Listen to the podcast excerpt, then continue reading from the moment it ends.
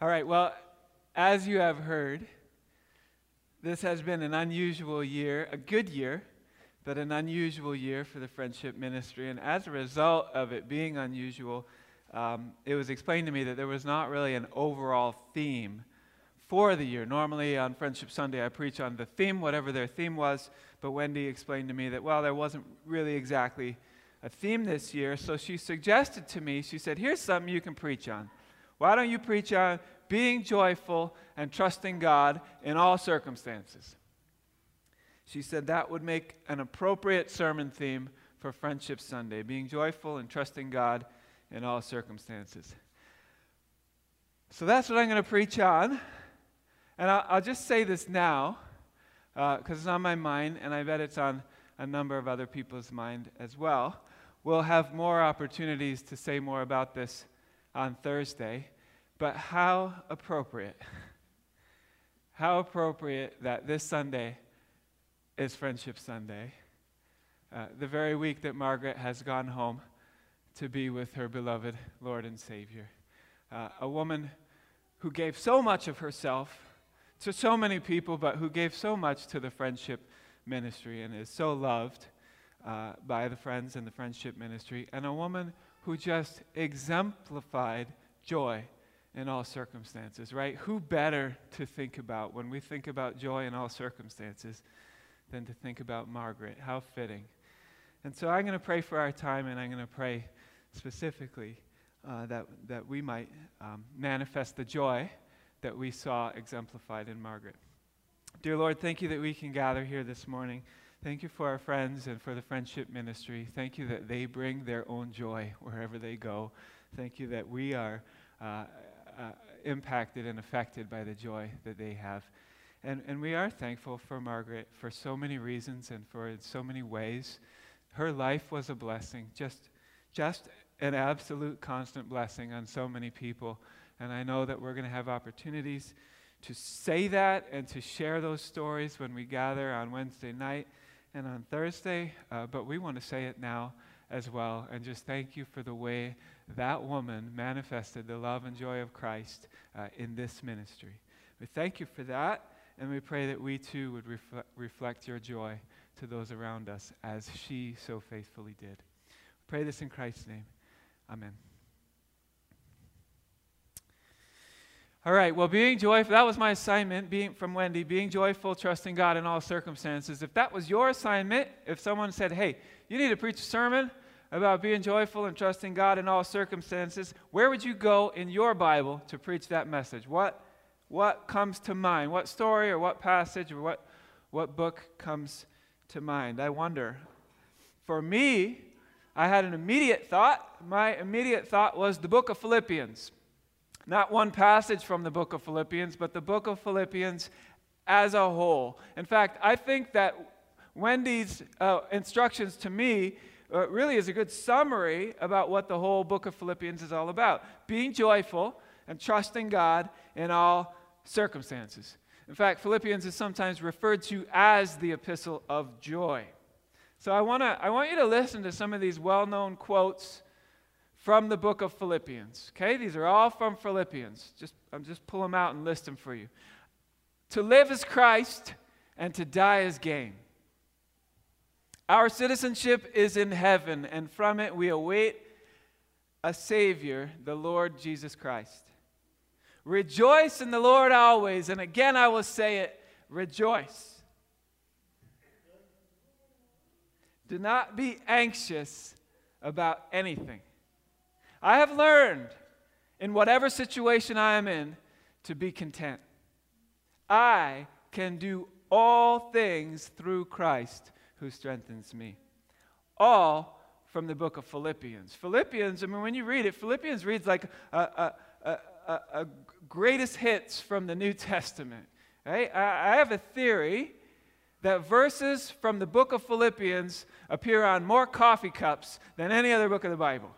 I'm pretty sure that's a fact. In fact, I did a little search on Amazon to test my theory, and uh, turns out not only can you get coffee cups with verses from the book of Philippians printed on them, uh, you can get just about anything with verses from the book of Philippians printed on them. For example, and I'm not making this up, you can order from Amazon bracelets, necklaces, banners, keychains, jewelry boxes, dog tags, yard signs, drink coasters, backpacks, frameable pictures, a cover for your Xbox, water bottles, rubber iPhone covers, and a license plate holder, all with verses from the book of Philippians printed on them.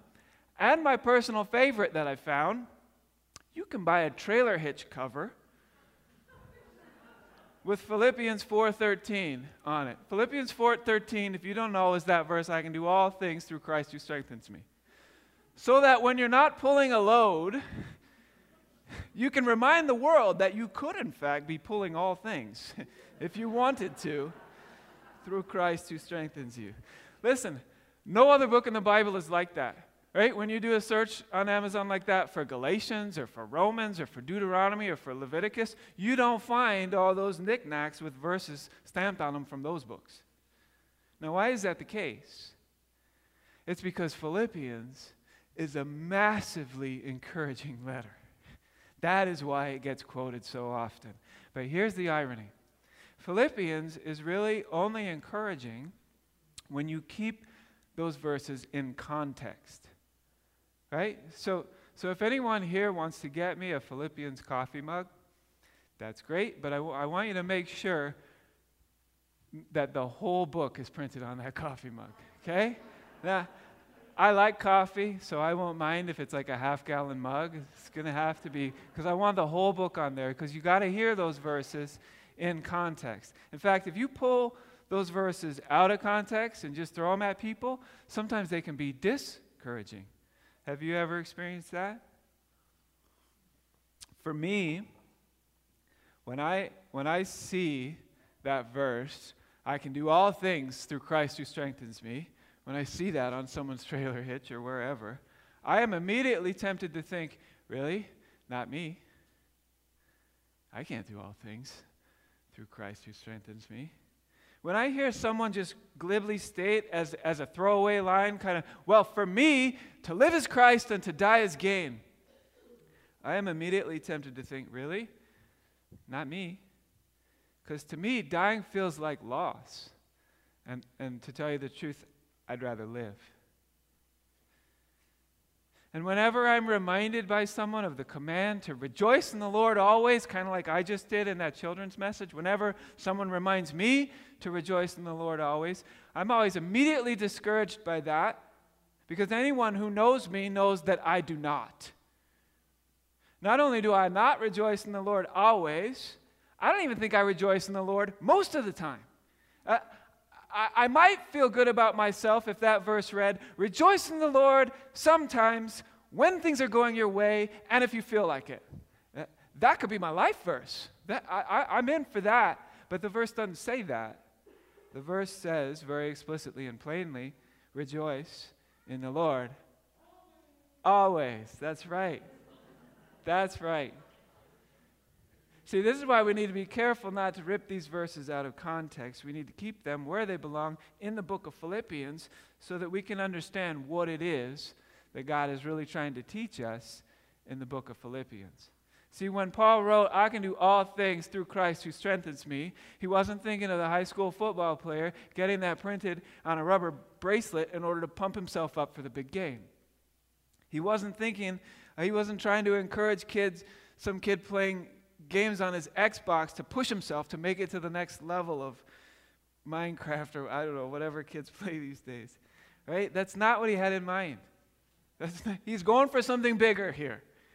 He had something much, much bigger in mind. Philippians is an epic book. Right? My kids say that word all the time. It always makes me laugh when they say it. Epic. Everything's epic these days. I'm not sure they know what the word epic means. Sandwiches are not really epic. Even the best sandwich in the world is not epic. Few things in life are actually epic. Few things earn the word epic. The book of Philippians is epic. I see my son nodding. I'm glad you get it. Save the word epic for Philippians. We, we trivialize the book when we rip these verses out of context and we try to apply them in ways that they were never meant to be applied. Now, listen, I want to be clear before I, I see people silently trying to rip off their To Live as Christ bracelet or, or, or, or pull off their I Can Do All Things iPad cover. Listen, those things are fine, right? Keep them. It's fine. I'm not, I'm not trying to start a crusade against Philippians paraphernalia. I really did used to have a Philippians coffee mug uh, until my kids broke it. And. Uh, it said, uh, it said uh, whatever is true, think on these things. You know that verse? Whatever is true, think on these things. But listen, if we're going to have those things, coffee cups that say that, let's use that as a reminder to cause us to think of the book of Philippians as a whole, right? Instead of just focusing on the one verse. What Paul is saying over and over again in Philippians is this. This is what Paul is saying. He's saying, in all situations, all, no matter what life throws at me, wherever I am, whatever I'm doing, whatever's being done to me, whether I live or whether I die, whatever happens. Okay, now take that and insert your own situation into it right now. Whatever is happening to you right now, I can respond with joy to the glory of God. No matter what, I don't what however you filled that in, I don't know your situation. But I do know this whatever your situation is, there is a way to respond with joy to the glory of God. Now, I lack the credibility to say that because I'm not living that out. I do my best, but I don't do it perfectly. But that's not my message.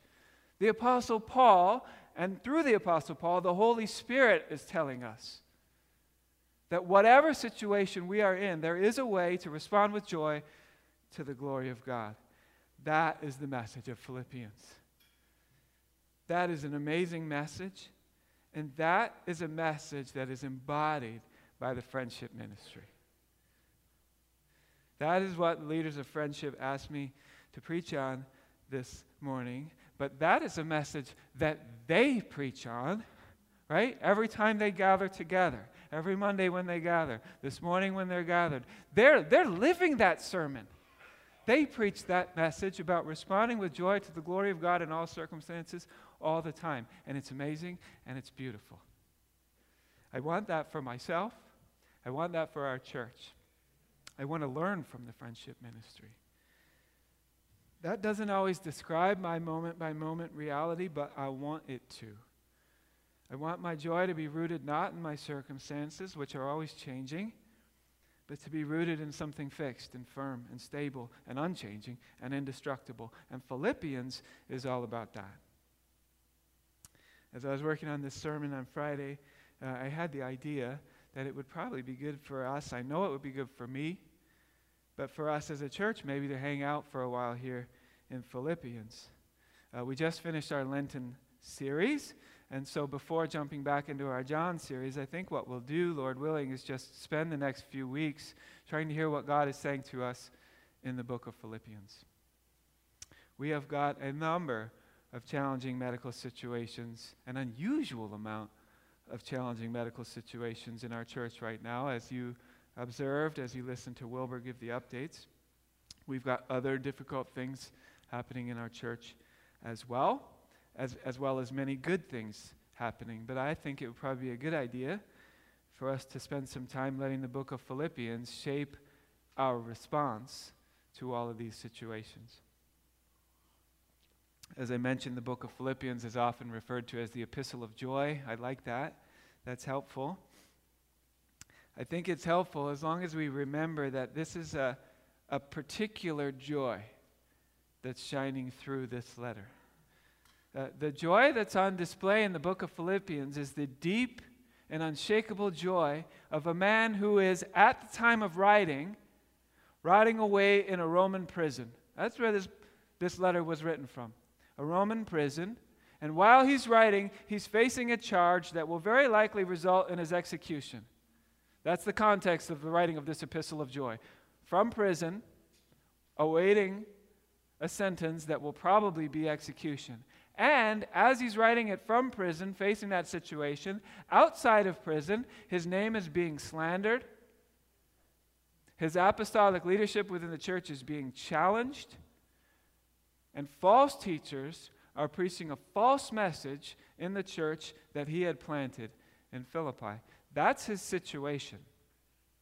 Those are the circumstances of this epistle of joy. That is a serious joy that can shine through in those circumstances. That is the particular joy that comes to the true follower of Jesus Christ when he learns to die to himself that he might live to Christ.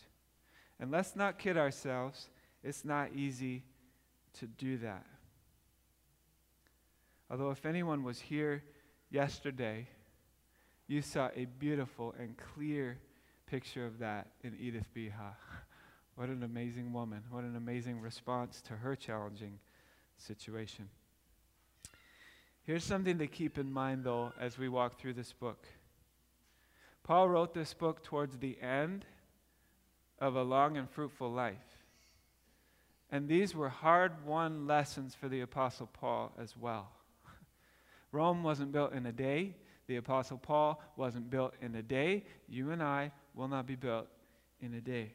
So, my goal for us as we study Philippians is not that after this we'll all be able to glorify God and rejoice in any and every circumstance and situation that we face. I mean, that would be awesome. Margaret seemed to be able to do that, and I am in awe of that. But my goal for myself and for you is simply this that by God's grace, we will just keep moving in the right direction. Keep growing, however slowly. Keep growing. That might sound like a modest goal, but that's big enough. That's big enough. And of course, that relates to what has happened in the friendship ministry this year. It's been a challenging year. It's been a challenging year, but by God's grace, they just keep moving in the right direction. They just keep glorifying God with their lives and with their ministry. I have, I have often made the observation from up front here that friendship is, is, is the most joyful ministry that we have here. And the challenges that they've faced over the past couple of years, that has not dampened that joy. Uh, praise God. That's amazing. So at the end of the sermon this morning, I'm going to I'm going to read a few verses, verses from Philippians, and I'm going to explain how those verses relate specifically to friendship ministry. Before I do that, I just want to take a little bit of time to think about the, the relational context between the Apostle Paul and the church at Philippi. I think that'll help us. Uh, if we're going to do a series in this book of Philippians, that'll help us to get some sense of that relationship between Paul and the church at Philippi. All this information I'm about to share comes from the book of Acts. The book of Acts tells us a lot about uh, Paul and the church at Philippi and how they're related. So, Paul's first missionary journey did not include a stop in Philippi. Uh, in, in his first journey, he stayed relatively close to Asia Minor. Uh, uh, Paul's second missionary journey, he intended as a follow up to the first one, and he was going to visit churches he'd already been to and already planted. He was traveling with Silas at the time. Along the way, he picked up a guy named Timothy, and as, uh, as they journeyed, he thought he knew where he was headed. But it turned out he didn't know God had other plans for him. And so one night, Paul has this vision. And the vision is of a man from Macedonia. And the man appears clearly to him and says, Come over to Macedonia and help us. And we're told that as soon as Paul had that vision, he immediately changed his plans, made a new route, went to Macedonia, believing that God had called him to preach the gospel there. Well, the city of Philippi is in Macedonia. So, and, I, and when I hear that, I just think, isn't that so often the way, right? We think we know where we're going. We think we have a good plan mapped out, and we have to make plans, of course, right? We think they're good plans, or we want to make them. And so we think we're headed where we need to go, and then God, God intervenes. God disrupts our plans. And sometimes that's confusing, and sometimes that's frustrating, and sometimes we thought we had the best plan, so why are we doing something else? But it's good to be reminded that God's plans are always right. Ours aren't, but His are. He has a perfect record. We don't. And His plans are always good.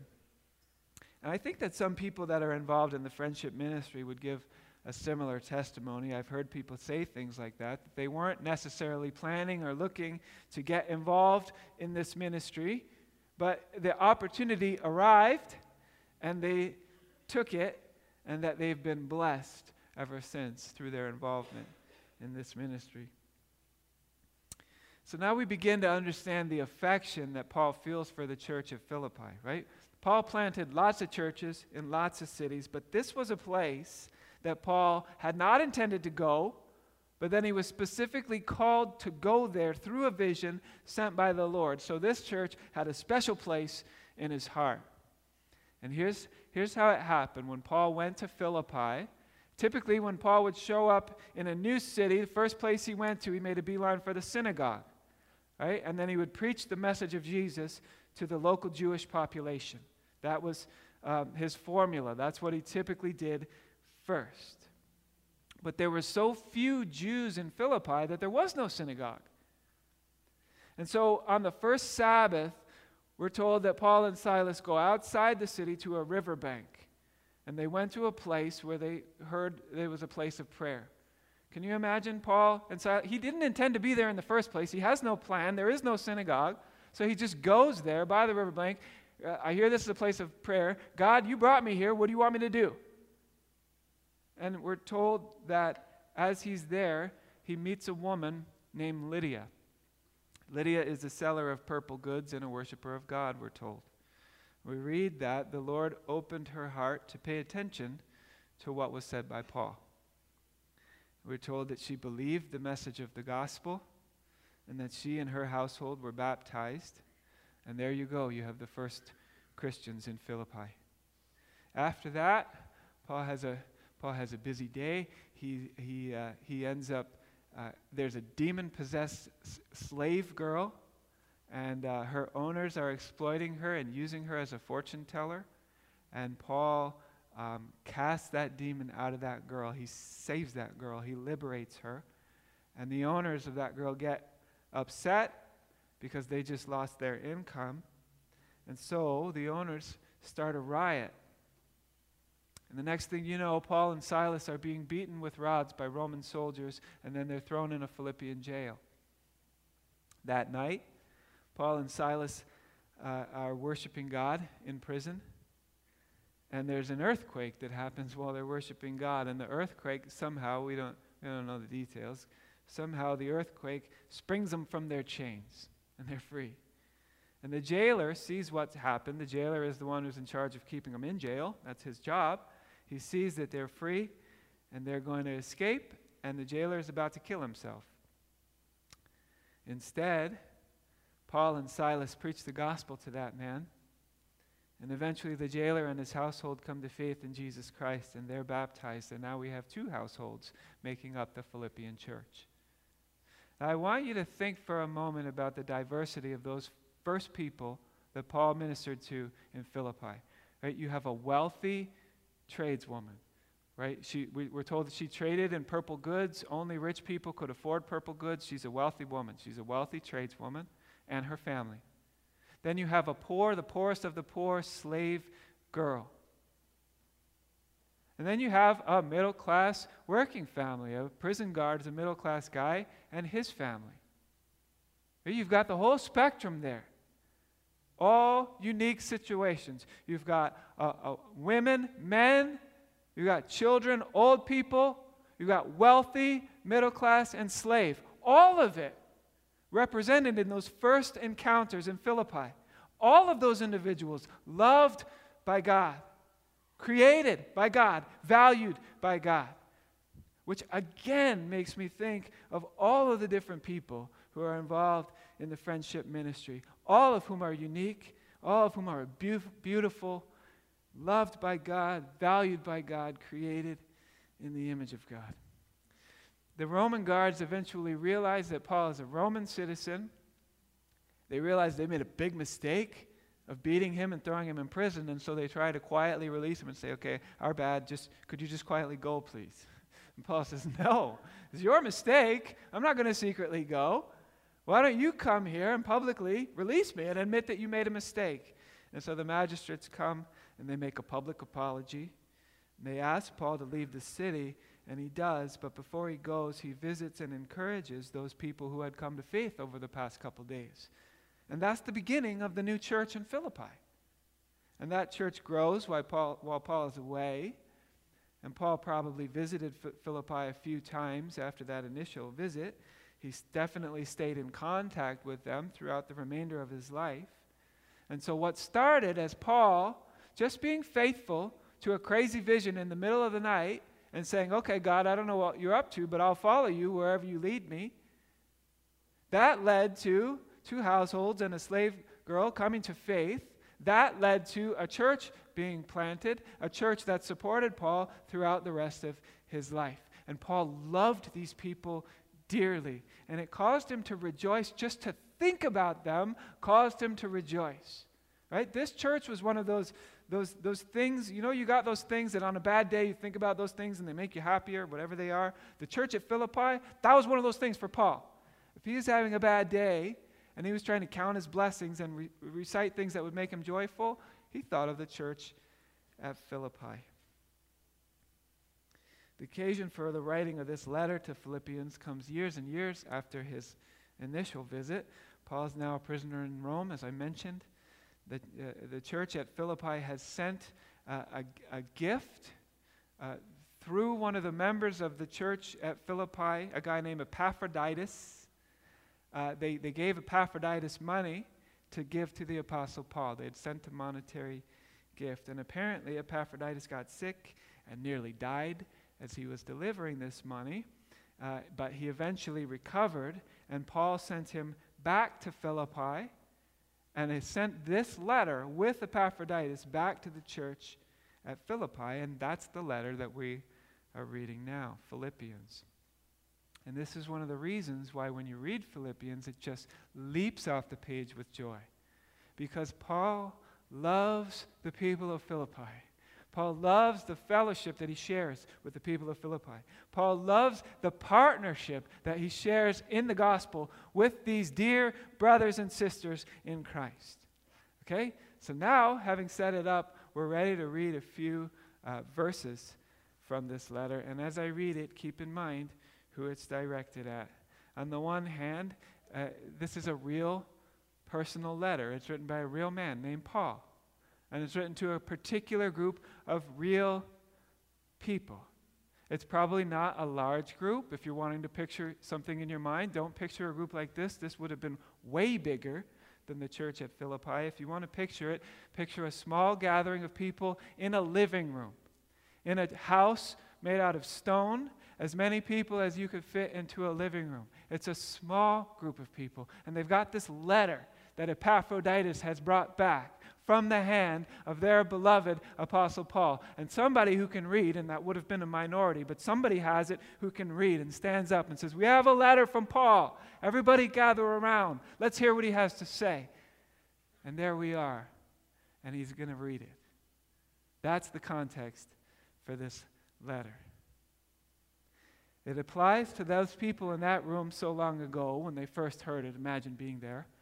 But also, because this is the Bible, that means it's actually written not just by Paul, but by the Holy Spirit, and it's directed not just to the church at Philippi, but to all the churches, which means it's directed to the church of Ebenezer in Leduc. But specifically this morning, I would like you to hear these words that I'm about to read directed at the friends and mentors who participate in the friendship ministry at Ebenezer. Okay? Here's what it says I'm, I'm reading in chapter 1 and I'm starting in verse 3. I know it took a while to get there. Normally I read the Bible at the start of the sermon. This is the end of the sermon. But here we go Philippians 1 and verse 3. I thank my God in all my remembrance of you. Always, in every prayer of mine, for you all, making my prayer with joy because of your partnership in the gospel from the first day until now. And I am sure of this that he who began a good work in you will bring it to completion at the day of Jesus Christ. I don't have much more to say this morning except to say this to every person who participates in the friendship ministry. These words from Paul to the church at Philippi exactly express how we at Ebenezer feel about you. Let me say that just a little bit more directly to you. Verse 3 says this We thank God every time we remember you. Every time the friendship ministry comes to our minds, it causes us to thank God that such a ministry exists here. We thank God every time we remember you. We thank, we're thankful that you gather. We're thankful that you worship. We're thankful that you share with each other. We're thankful that you laugh. We're thankful that you think about the Bible together. We're thankful that you pray together. We thank God every time we think about you. Verse 4 says, When we pray for you, and believe me, we do pray for you, when we pray for you, we pray with joy. It is a source of joy to lift you up in prayer. And as we ask God to continue to bless your ministry, you are a source of joy to us. Verse 5 says, The reason for our joy is our partnership in the gospel with you. See, the gospel is the good news that Jesus Christ, the Son of God, came to earth to take away the sins of the world and to restore our relationship to God through his death on the cross. And when we talk about our partnership in the gospel, we mean that it is the message of the gospel that has united us and made us one family. And now we're partners in proclaiming that message and living out that message in our lives. And that's happening in the friendship ministry. The gospel is being proclaimed, and the gospel is being lived out through this ministry, and it gives us joy to participate in that with you. And finally, verse 6 we are sure of this that he who began a good work in you will bring it to completion at the day of Jesus Christ. Listen, all of us are works in progress. None of us is finished, right? We're all, we're all being worked on. We're all being made. We're all being formed. We're not done yet, right? Uh, uh, all of us, we're not done yet. We're still being made, and God is the one who is making us. We're not finished.